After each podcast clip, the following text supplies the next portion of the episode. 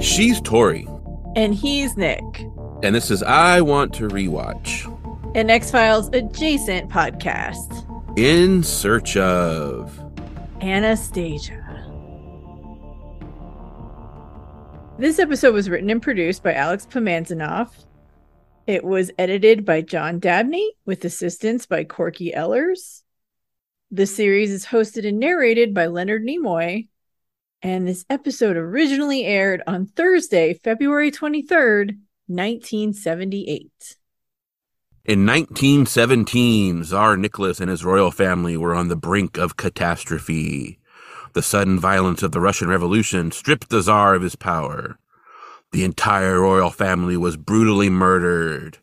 A legend endures, however, that the Tsar's youngest daughter, Anastasia, escaped the massacre and is still alive today. Dun, dun, dun, dun, dun, dun.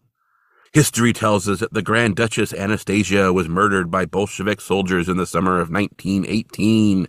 Yet, a single woman has, for 50 years, claimed that she is Anastasia. This has been the constant focus of a romantic and baffling controversy, but her claim has never been disproved. Dun, dun, dun, dun. In search of Anastasia! Woo! there might be some theory and conjecture. yeah, yeah. It might not all be facts here. We'll see. Yeah. If this episode and then the X Files episode we're going to record right after this have taught me anything, it's that I would not be, the time cops would arrest me if I was ever trapped in the past because I would not be good at not being able to do stuff. So that's all I got to say. Yeah, I could see that. So this episode is very difficult for me to take away knowledge I already know while we're talking about it. So Yeah, I know. Me too. And that's the thing is like I already knew. So when I was watching it, I had to be. I did kind of in the notes. There are some things where I'm like, mm, mm, no, that's not correct. But like I tried to just stick with what they were saying. I mean, we just spoiled it anyway. So hey, you know, whatever. I mean, if you, I mean, I think by now everyone knows uh, what happened to Anastasia. But if you don't, stay tuned because we will tell you.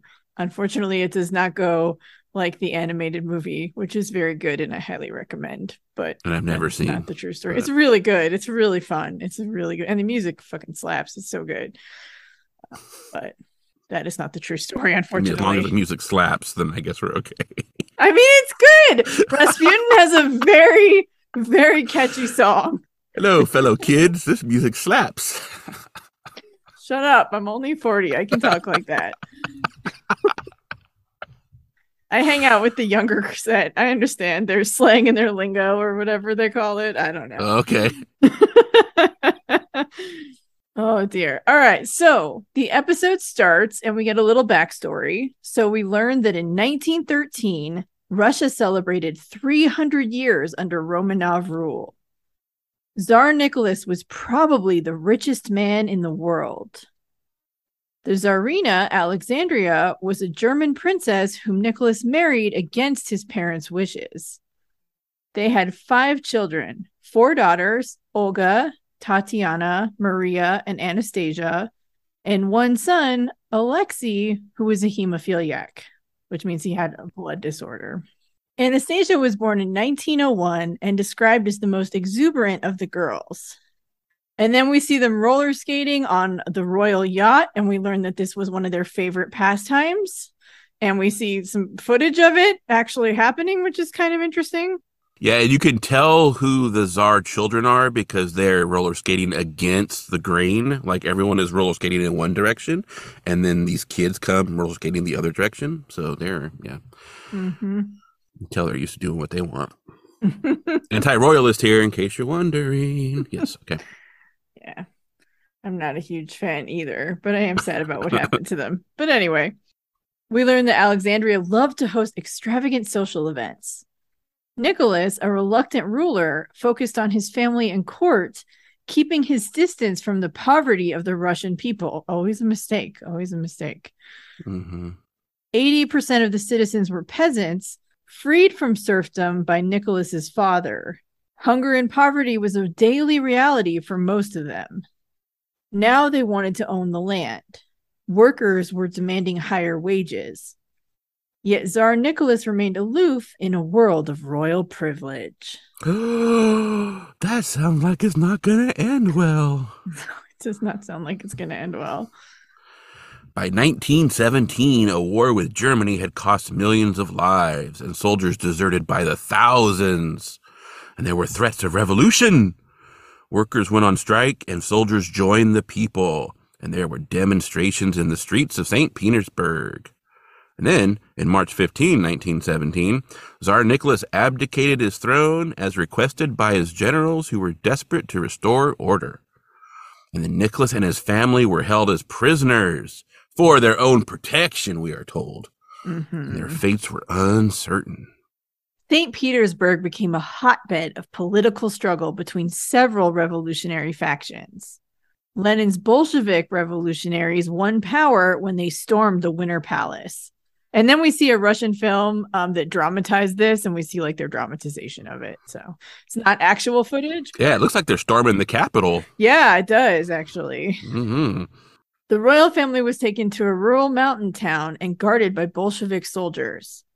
On July 17, 1918, the family was marched down to the basement and murdered by a small group of soldiers. In Search of tells us their bodies were hacked apart and thrown down a mine shaft. Mm. More than 50 years after the Romanov massacre, journalists Tony Summers and Tom Mangold uncovered startling new facts about the fate of the Romanov family. They read an article that was asking what happened to the relics of the last Tsar of Russia, which they thought was an interesting angle to take. Like, where are these relics? And it was something that had never fully been investigated. So they started looking into it. They thought it would be a two week investigation, but it took them about six years. The high point was finding the original files of the white Russian investigator Nikolai Sokolov of the White Guards, who were a counter revolutionary group that fought against the Bolsheviks. According to those files, Summers and Mangold believed that the truth given to the world was not the whole truth. I like the idea of a white Russian investigator. He's like just hanging out at the bar, and you're like, mm-hmm. dude, you're drinking. He's yep. like, I'm just investigating these white Russians. he's like the dude, but an investigator. yeah, yeah. He's got his he's he's got his coffee mate, and he's just pouring it in there every, every once in a while, taking a swig out of the bottle. Yeah, yeah. Sokolov investigated the mine shaft where the Romanovs were said to have been buried. They did find human remains, but none were conclusively that of the royal family based on some evidence they did find, some corset stays, fragments of bones, a denture which may have belonged to the Tsar's physician, and apparently a finger. They found just a finger in there. Sokolov rashly concluded the family had been slaughtered by Bolshevik soldiers. And then Summers tells us their evidence, which was collected from the testimony of many sources, suggests that the female Romanovs were taken away by the retreating Bolsheviks to a place 300 to 400 miles away and were held there for at least three to four months after their supposed deaths. Supposedly, relatives of guards and people caught glimpses of the family members, but their testimony was suppressed in the official inquiry.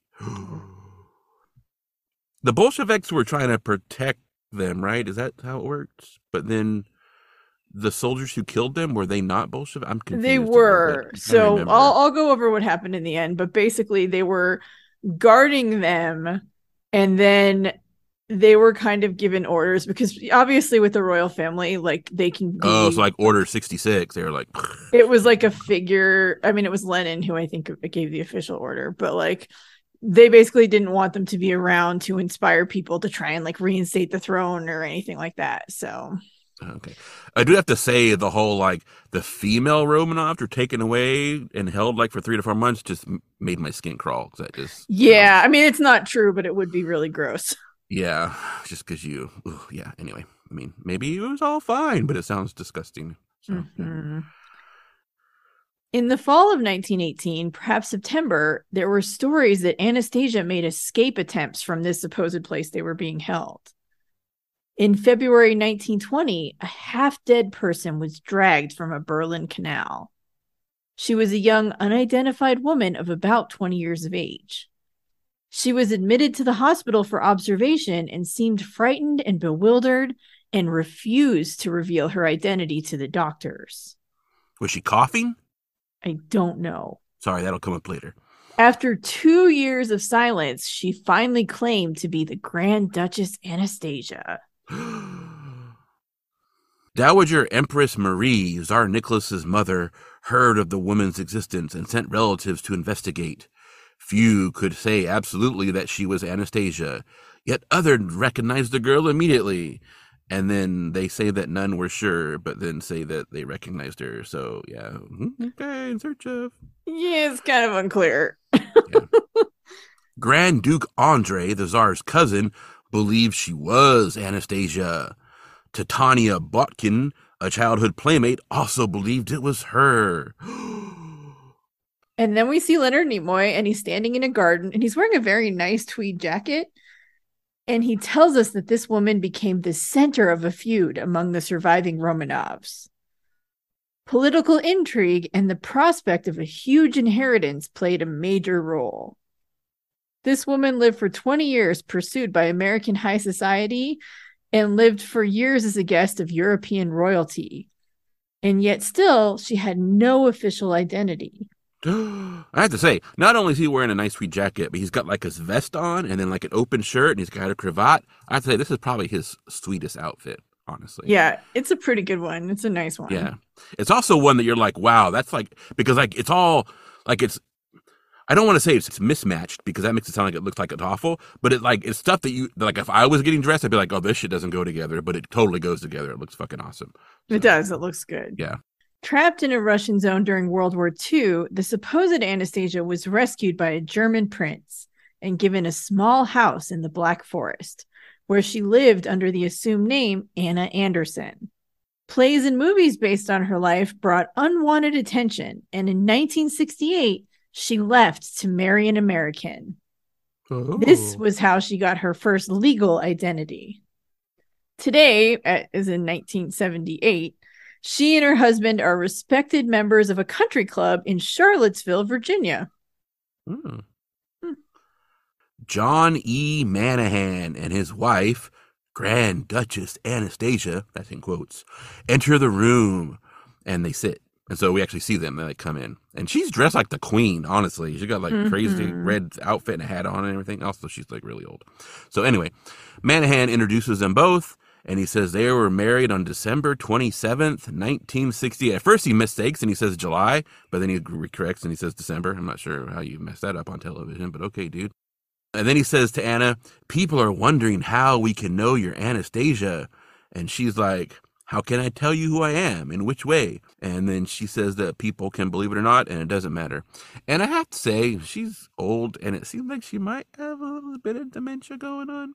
Um, mm-hmm. A little yeah. bit, yeah. She yeah. might or might not, but she's and he's he's not young, but he's not that old. So it's it's also a little weird. It's kind of like that reverse of like the old dude and the young wife a little bit. Mm-hmm. Um, yeah, kind of weird.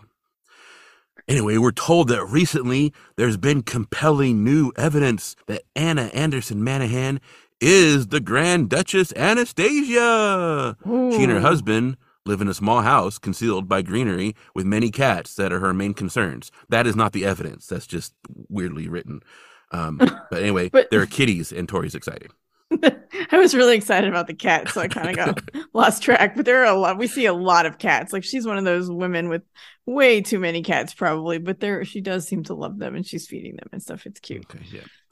Manahan is a retired history professor with a passionate interest in royal genealogy, which is not surprising as mm-hmm. we continue to watch. So he shows the camera some photos of Anastasia and her family, one from 1913. I think it's actually a painting. I don't know. I think it's one of those ones where it's a photo and they painted the colors on it, so it's kind of hard to tell what's going on. And he's like naming all the stuff, and then she comes in from like feeding the cats and it's like, oh, these cats kind of thing. And then they argue about where she wants to sit. And she's like, I'm gonna sit where, you know, I mean, she just, she's not saying the words I'm saying, but like basically she's like, I'm gonna sit where I want. And she like moves mm-hmm. a painting off the mm-hmm. chair and sits down.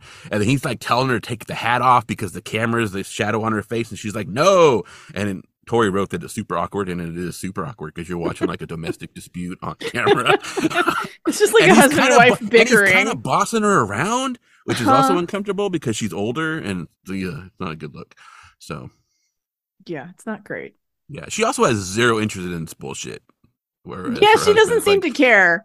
Uh, no, he seems super really- excited. Yeah. he really wants to convince the cameras that she's Anastasia, and he has all this stuff. Like he's got his whole story ready to go and all the photos, and then she's just like, "Meh, I was feeding the cats, and now I'm gonna sit here and wear my hat. yeah, I don't care." because she got like a little straw like sun hat kind of thing on. I mean, it's not like a big sun hat, but it's like you know that kind of Yeah. thing. And she's like, no, I'm not taking it off. Leave me alone.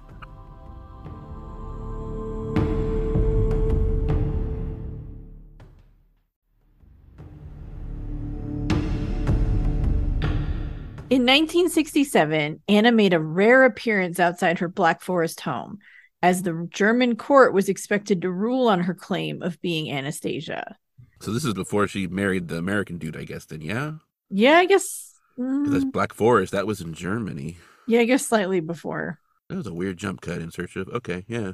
And we get some black and white footage of this appearance, so they do have it on film. Her court case had lasted 32 years, making it the longest legal battle of the century. Members of European aristocracy spent small fortunes trying to disprove her claim. In the end, the court ruled that her identity as Anastasia could neither be proved or refuted. So basically, it ended in a wash. Hmm. Ian Lilburn is an expert on the case. He tells us he started out with a very hostile attitude, but he has come around to believing absolutely that she is Anastasia. Not so much because of the circumstantial evidence in her favor, of which there is plenty, he likes to tell us, Mm. But because of the little stories and anecdotes that mean nothing in the court of law, but are vastly impressive, as well as her bearing and manner. Isn't that technically circumstantial evidence, though? I mean, isn't that what he just described as circumstantial evidence?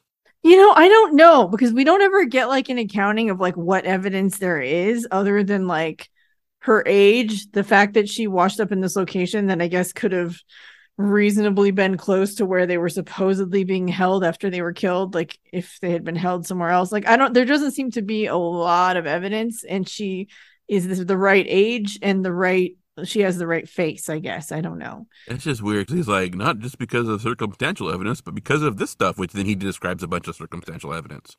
So Mhm. it's just kind of weird. Hmm, Mr. Lawyer, all right. He also mentions that she was not overly helpful to her lawyer. So his argument is basically that she doesn't seem like an imposter. Like she's not trying hard to prove this. She doesn't Hmm. seem to care that much. So if she were really an imposter, she would be making a greater effort, is his thinking. Okay. Grand Duke Vladimir, the presumptive heir to the Romanov throne, for whatever that's worth, Tori says, because, you know, yeah. I mean, there's no throne. There's probably some wealth, but uh, yeah, they're yeah, they're not going to hand that over. But anyway, he thinks it's highly unlikely that she is Anastasia, and he came to the conclusion that she couldn't be his cousin. Um, he doesn't give those reasons, but he does say that like it's a long list that he doesn't want to go into. So apparently he has it, but he doesn't want to tell us what they are. So because it would take too much screen time, and he's like, "You guys have a 22 minute episode. I don't want to, you know, use a bunch of it." He's also very creepy looking. You can tell that um that he is probably like like royalty because like of inbreeding. He's he also, I mean, it you know, the British family is related to them too, and they're all he's very yeah interchangeable is what I'm trying to say. Yeah, Anyway. it's kind of fucked up, like how all the royals of like the entire like European continent are like in some way related. And mm-hmm. mostly, like it's pretty messed up when you think about it. Yeah. I mean, and Prince Charles related to Dracula. So, yeah. Prince Frederick of Saxe Altenburg has been a consistent supporter of Anna Anderson. He is related to the Romanovs and has known Anna for 46 years and is absolutely convinced that she's the real Anastasia.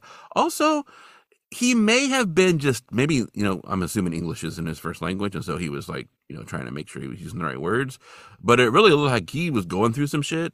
And I Mhm. think maybe that, you know, he talks about how like his cousins were mur- also murdered in 1918. And I'm unclear if he means like the Romanovs or like other cousins. So believing that she's Anastasia might just be a comfort to him, you know? Yeah, don't I mean, it might be. Yeah. So. And then they play a clip from the film Anastasia, where Ingrid Bergman and Helen Hayes portray a scene where Dowager Empress Marie recognizes Anna as Anastasia. Even though this never happened in real life. And this is where we get the cough cough because apparently she coughs when she's frightened, and that's how she recognizes her. Yeah, I forget. I think what it is in the animated version um because Dimitri so the animated version there's this con artist who's trying to find someone that he can claim as Anastasia so that he can like get the reward for finding her or whatever and by the time they get to Paris mm. and meet the grandma she's completely like jaded by the process she's met so many fakes and she's just fucking over it and so when she meets Anastasia, she's just like, "Yeah, sweetheart, you seem like a nice girl, but like we're not doing this." Uh-uh. And then she she ends up like saying something about how she got out of the palace when she was like Dimitri like rescued her or something and she says something that the grandma recognizes. It might even be the song that she has in her music box or something, but like it's not a cough. She's like, "This slaps. You gotta be Anastasia." She's like, "This is such a good song. They should turn this into a Broadway musical," which they did. it's actually touring. It's in my area right now, but tickets are like two hundred dollars, and I was like, mm, "I'll just watch the animated one again." So I don't know if the cough is based on anything. Um, I just know the animated movie ran a different direction. Yeah, that might just be from that movie. Who knows? Yeah. Yeah. But yeah. And also, I have to say, so they just show a little clip of this movie. I haven't seen the whole movie. And Mhm. Ingrid Bergman and Helen Hayes are like extremely like famous actresses from the time. But the scene they show, that acting is not good in that. Right. Not good at all. I'm so glad you said that because I was like, I don't want to get on these actresses. I know they're super famous and they've done some amazing stuff, but that scene is like the least believable thing I've ever seen in my life. She's like, uh, and she's like, darling, are you sick? And you're like, it's just, it's so weird. Anyway, yeah. Yeah, she's like, no, I always cough when I'm frightened. And she's like, you cough when you're frightened. As a child, you always coughed when you were frightened. Oh, my darling! And they hug, and, and then she's like, "Oh," she's like, "You don't have to cry now. You're not afraid. There's no reason." It's like, "Oh my god." Oh, dear. So then we learn that recently in Munich, fresh scientific evidence about Anna Anderson's identity was recently made public. One of Germany's leading identification experts, Dr. Morris Furtmayr, made a comparison of Anna Anderson to the real Anastasia and discovered an overwhelming degree of physical similarity based on their facial structures. He believes they're the same people. And he also does like this comparison of their ears and the shape of their ears, and he is convinced that this supports his theory. Yeah, I think he's like one step above like a phrenologist, is what he Mhm, is. mhm. Because and they're showing the pictures, and he's got like these lines drawn. He's drawing lines across the faces to show the distance between like ears and nose and eyes and all this kind of stuff. And you're looking at all the photos, you're like, yeah, none of those match. And then like Yeah. they match perfectly. It's like those lie detector tests where they're like, look, this is fine, and like the lines all over the place, and they're like, oh look, this shows, and then the line is not all over the place. It's one of those kind of things where like you look at it and be like, nope, and they're like, yes. So reminded me of that. It's one of those things where people see what they want to see. Mhm. Also, they're taking photos of this lady who is like at the time probably like in her 60s and comparing it to photos of a teenage girl Uh huh. that are not great. Yeah, they're So, really old photos. Manahan says he'd like for people to see that this is the last surviving daughter of the Tsar and Tsarina. I bet he would. yeah, I'm sure for for no selfish reasons at all. I'm sure. he asks Anna if she'd like to see a conclusion to the matter in her lifetime, and she her response is, "I spit on it." I kind of Yeah. like her. I don't know.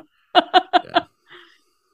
And then Mangold returns to tell us that we'll never really know the truth because it is too late to conclusively check out her story. Yeah. The audio cuts out in this, and I want to know what he says because he says, We'll probably never really know the truth about this Anna Anderson or Anastasia or whoever the hell she is. But if she ever becomes, and then it cuts out, and then he says, like, she, you know, tell- and I'm like, what did he say? I can't figure out because, like, it's just the audio goes out. And I tried finding clips of all the clips I could find are probably taken from the same DVD that we used. Right. So like they all have the audio cut out right there, and I'm I suck at lip reading. I can't tell what he says, but I'm like, what is he saying? I wonder if he made like some comment that they were like, whoa, like even in the '70s they were like, no, uh, maybe about like her maybe possibly having dementia or something and just like said something that was like, "Well, we got to cut that out," or if it actually was just an audio glitch. I'm not sure. Yeah. But I guess we'll never really know. it's too late to conclude. I mean, he's still alive. We could find out. Maybe.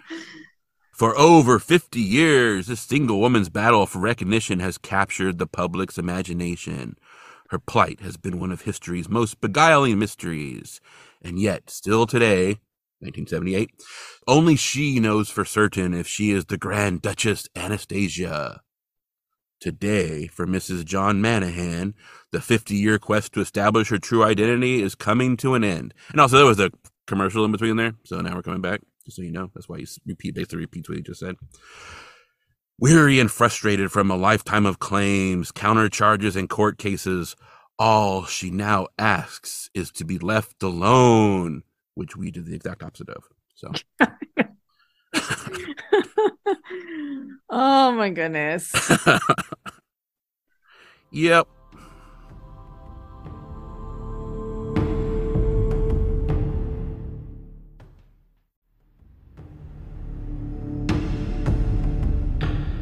Yeah, so we do know what happened to the Romanovs, although I don't think we conclusively knew in 1978. So fair, fair in search of. The real story is that the Romanovs, as mentioned above, were being held by Bolshevik guards and they had been ordered not to let the white revolutionaries rescue them. So the white revolutionaries were trying to plot a rescue mission to get them out of Bolshevik hands. So it's unclear who ordered their execution, probably Lenin. On July 17th, 1918, they were taken down to the basement and they were murdered by firing squad in the house where they were being kept. I wonder if that's why old John Manahan, when he was saying when they got married, he started to say July. I wonder if that's because he was fixated on the dates. I wonder Maybe that's because that's a big that's a big jump from July to December. Yeah, So- it is. It's not even like alliterative. So We do know that the Romanovs had jewels in their clothes, and because of that, the bullets like bounced off them. and so that must have been kind of scary for the guards. And the guards didn't necessarily want to kill them either. I may go into this later, but like they had been looking after them and talking to them for a while at this point and were not exactly happy. But they did basically get the people who were willing to do it to do it. wasn't that one of the stories too about how she survived? Because like one of the guards like fallen in love with her and helped her escape or something. Yeah, I think there was a story about how one of them like helped usher her out or whatever, but it's not true. They were all shot, and if the bullets didn't kill them, they were stabbed to death, which seems pretty horrible. So that must have been terrifying. Their bodies were put into a mine, but later pulled out and moved to a mass grave. The bodies of Nicholas, Alexandria, Anastasia, Olga, and Tatiana were found in that mass grave, which was excavated in 1991. The bodies of Alexei and Marie were buried 70 yards away and discovered in 2007. At this point, DNA has positively identified all the remains. However, I will say I do remember as a kid in the 90s hearing stories about how some of the Romanov bodies were found, but some were still missing and they didn't know like which was which. So there was some theory that maybe Anastasia had not been killed and she and Alexei had escaped. Um, but their bodies were later found further away. And it's thought that they were buried in a different location to help obscure identities. Like if you found like, you know, these bodies, you're not going to necessarily know because there aren't enough of them, right? Yeah, well, I think they had people from that trouble- They had trouble telling which daughters were which too. Yes, they did. part of the problem, which is why they thought Alexei and Anastasia were missing when actually it was Alexei and Marie who were missing. Mhm. So, yeah. but unfortunately, they all did die on July 17th, 1918. So none of them. Russians survived. were not they were not smooth killers. Like if you think about like with um I mean, he hasn't come up at all this episode, but if you think about like Rasputin and his murder, like that was a cluster fucking a half too. like I mean, No, it was really bad. It wasn't. It was not well done at all. So anyway, um, yeah. yeah, not smooth killers the Russians at that time. So, Anna Anderson died on February 12th, 1984. We now know that she was actually born Franziska Shankawaska. I'm not sure if I'm saying that right. I apologize. On December 16th, 1896. So she was five years older than Anastasia. yeah, which does mean that she was 87 when she died, which is kind of impressive considering the life that she actually led. So, have to say. DNA testing on samples kept from an earlier surgery proved that she was not Anastasia or of Romanov descent. So we know for a fact that she was not even related to them in any way. In addition to Anna Anderson, another woman, Eugenia Smith, also claimed to be Anastasia. She refused to give a DNA sample before her death in 1997, but when Alexei and Maria's bodies were found in 2007, suddenly all of the Romanov skeletons were accounted for and her claim was finally officially disproven. Hmm. I also I, made a note because while I was doing notes on this episode, I kept getting Yes Anastasia by Tori Amos running through my head um, which was loosely inspired by Anastasia, although she said when she wrote it, she didn't know anything about the history. So, like, if you listen to the lyrics, it does not match up to anything we actually know. Uh, but it's a good song. It is a good song. Um, I did expect a rumor in St. Petersburg to be lodged in my brain more because that is an earworm. That is the opening song for the cartoon movie. It's it's good. Not as not the best song from the movie, but mm. talking about St. Petersburg all the time always gets it stuck in my head. But for some reason, Tori Amos went out. I don't know. I don't know. I just kept thinking about Anastacia, like you know, looked in my rear view. Now I don't see you. Anyway, it's a good song. I like it. She also sang um, one of the World Cup songs. So, oh, ooh. nice. And then the 1976 book that they mentioned that Anthony Summers and Tom Mangold wrote is called The File on the Tsar. And they were actually both investigative journalists at the BBC at the time, and then have continued to do investigative journalism especially Anthony Summers, he is really like like a historical nonfiction kind of guy. He'll spend like a bunch of time writing books about stuff. He's got a big list. You can look on the Wikipedia link. I put it in the show notes. They were actually compared to um, Bernstein and Woodward when the file on the okay. Wow. So apparently their work was super fantastic, and they did some other like some British like scandal stuff too. So okay, cool. I think I don't know, w- watching this. And then we talked a little bit about like maybe she had some dementia. And then obviously when she was discovered, she had thrown herself off a bridge, um, possibly in an attempt to end her own life. Um, so she may have had some mental issues to go on with. But it reminds me a lot of like the Cottingley Fairy story in a way. And this is maybe doesn't seem like a connection, but with the Cottingley Fairies, you know, those are the ones that they took pictures of and then like Arthur Conan Doyle was like, "Oh, these are totally fairies," and turned oh. like cut out to they oh. cut out. And the girls who did that, like, they were just messing around, and they actually wanted to like acknowledge that it was just a joke. But by the time that they were ready to do that, like Arthur Conan Doyle and all these people had come up, and they're like all these, you know, famous men who were like, "Oh yes, these are totally fairies," and we've done all this testing, and these are total. Like they were afraid to because if they did, that would mean that they're saying all these men are lying, and so they, they kept it secret the whole time. And I'm kind of wondering if this is sort of the same thing, or like maybe someone who was possibly having some issues and then was rescued, and like at the time if you are struggling in life and this is a way for you to maybe we, they talked about how like you know people set her up in houses and were giving her money and stuff and it's like okay that's a good life but then it kind of got out of control and yeah. and that would explain too why she, why she wouldn't be all super like yes i'm gonna fight these court cases and doesn't give a shit because she's like okay i've already i've already gotten past that part and i've got you know money and a husband now who's taking care of me. So why should I bother? I'm not going to bother with it.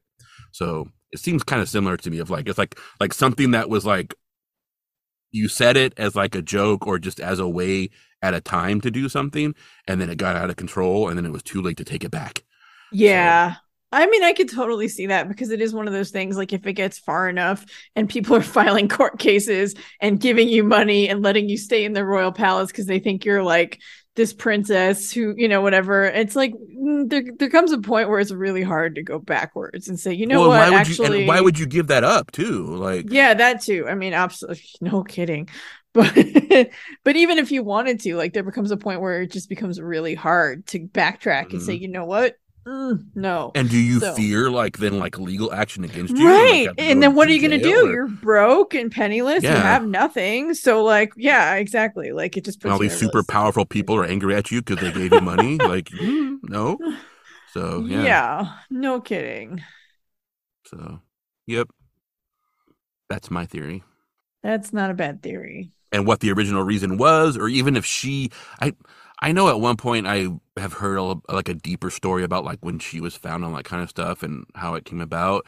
And I'm trying to remember now if like she's the one who said that or if that was like someone th- thinking that it might have been her. And so like the story was actually put upon her versus her bringing it up.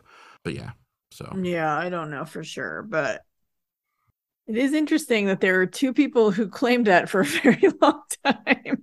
hmm it kind of also reminds me of that guy who claimed that woman was um, Amelia Earhart.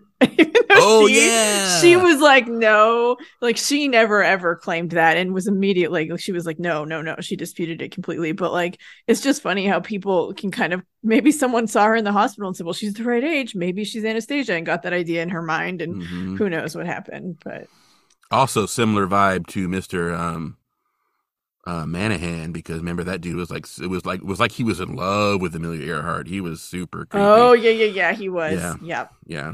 Yeah. Also about the right age difference too, I think. Cause like when they're arguing in this, when they're arguing about her taking the hat off and where she's going to sit and it's super uncomfortable. I don't know how old he was, but we know how old she was. Is I imagine she was old enough to be his mother. It was just very weird vibe. Yeah, well, she's Um, also five years older than we've, you know, than thought too. So she's Yeah. already probably in her seventies. Well, the time she would have been, well, because she died in 84. This would have been like in 77, 78. So six years earlier. So she was 80 at this point when they probably filmed this, if not Mhm. like 79, 80, 81, somewhere in there. So, and I don't think he was probably more than like late 50s. Yeah, So, um, yeah, yeah, it was just, yeah. But that scene was, yeah, that was ooh, that was awkward watching that. yeah, it was, it was. Yeah. So anyway, that is the story of Anastasia, who was not secretly living somewhere, unfortunately, but was murdered with her family. Yay! Yeah, Rasputin never came up, and sadly, I think we looked on this. I don't think there's an episode of In Search of on Rasputin at all, and I'm disappointed. Yeah, that is disappointing. But anyway, But you can watch the animated movie, and he's a big part of that. okay. And the music slaps from what I hear. So his song is good. Also, it's funny because Anastasia doesn't know that there's like this supernatural wizard guy after her until like the end when he attacks her. So like the whole movie, it's just a romantic comedy for her. Yeah. is she supposed to have like amnesia?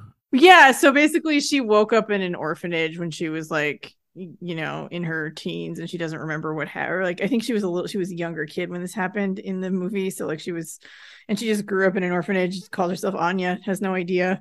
But she ends up looking around St. Petersburg and like runs into Dimitri, and he's like, "You're perfect. You look just like her." And so like he's he's ready to convince the Grand Duchess or the Dowager Empress that this is really her missing granddaughter. And so she doesn't think it's real. She thinks she's learning all this shit about the Romanovs and it's all like fake. And then she starts to have real memories and realizes that, oh, I actually and I actually Recovered memories. yeah. So yeah, anyway, it's a good movie. I really like it. It's one of my favorites. I've seen it a million times. Okay. Again, haven't seen it. It's not a Disney movie, right? It's one of like no, it's Don. Bluth.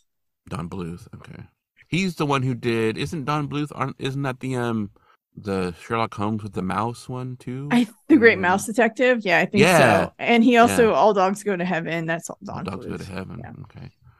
That's the one about the uh Iditarod, right? No, that's no, that's No. That's, that's Balto. Never mind. Yeah, okay. that's a yeah. different one. All right. Oh, time to go. We can. All right. Anyway, I Want to Rewatch is hosted by Tori and Nick and recorded in collaboration with Black Cat and Orange Tuxedo Studios.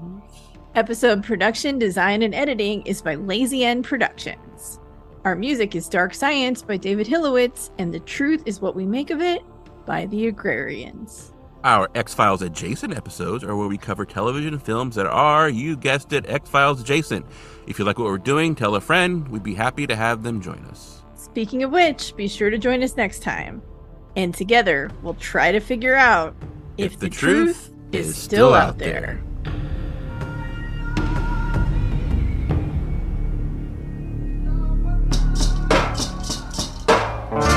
The truth is what we make of it.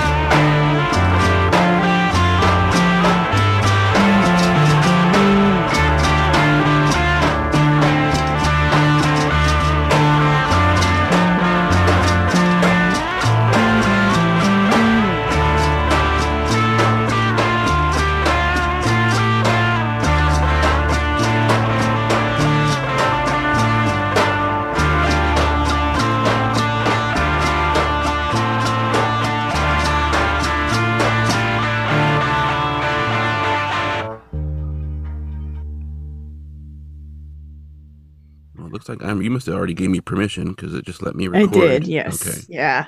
I gave you permission and then I forgot to hit the record button. So, you know. Okay. Well, it shows that we're both recording. Okay, good. Okay. Oops, I can't. That's right. I can't minimize the window. Okay, that's fine. All right, let me close this. All right, I got everything up. And Okay. I'm ready. But yeah, Coke, stay off of me, man. All right. All right. Okay, let's well, see if we remember how to podcast because I know it's Okay, well, we're recording, so that's a plus. That's good. That's the first step.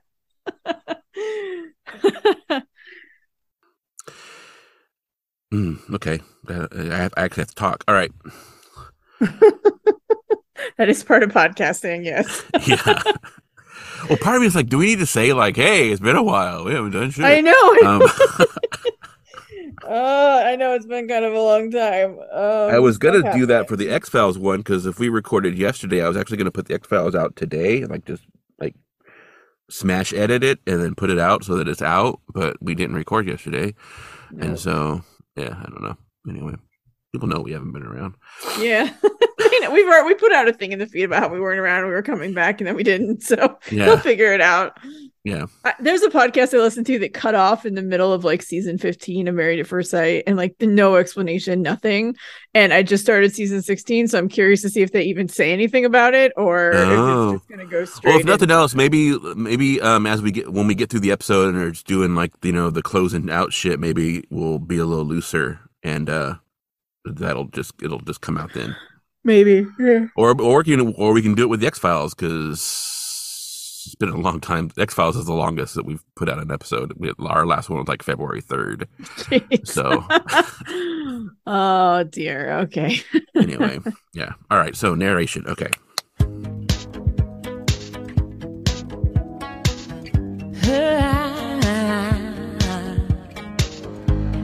I used to tell myself that you would wait. I'd borrow time for two and I twisted fate.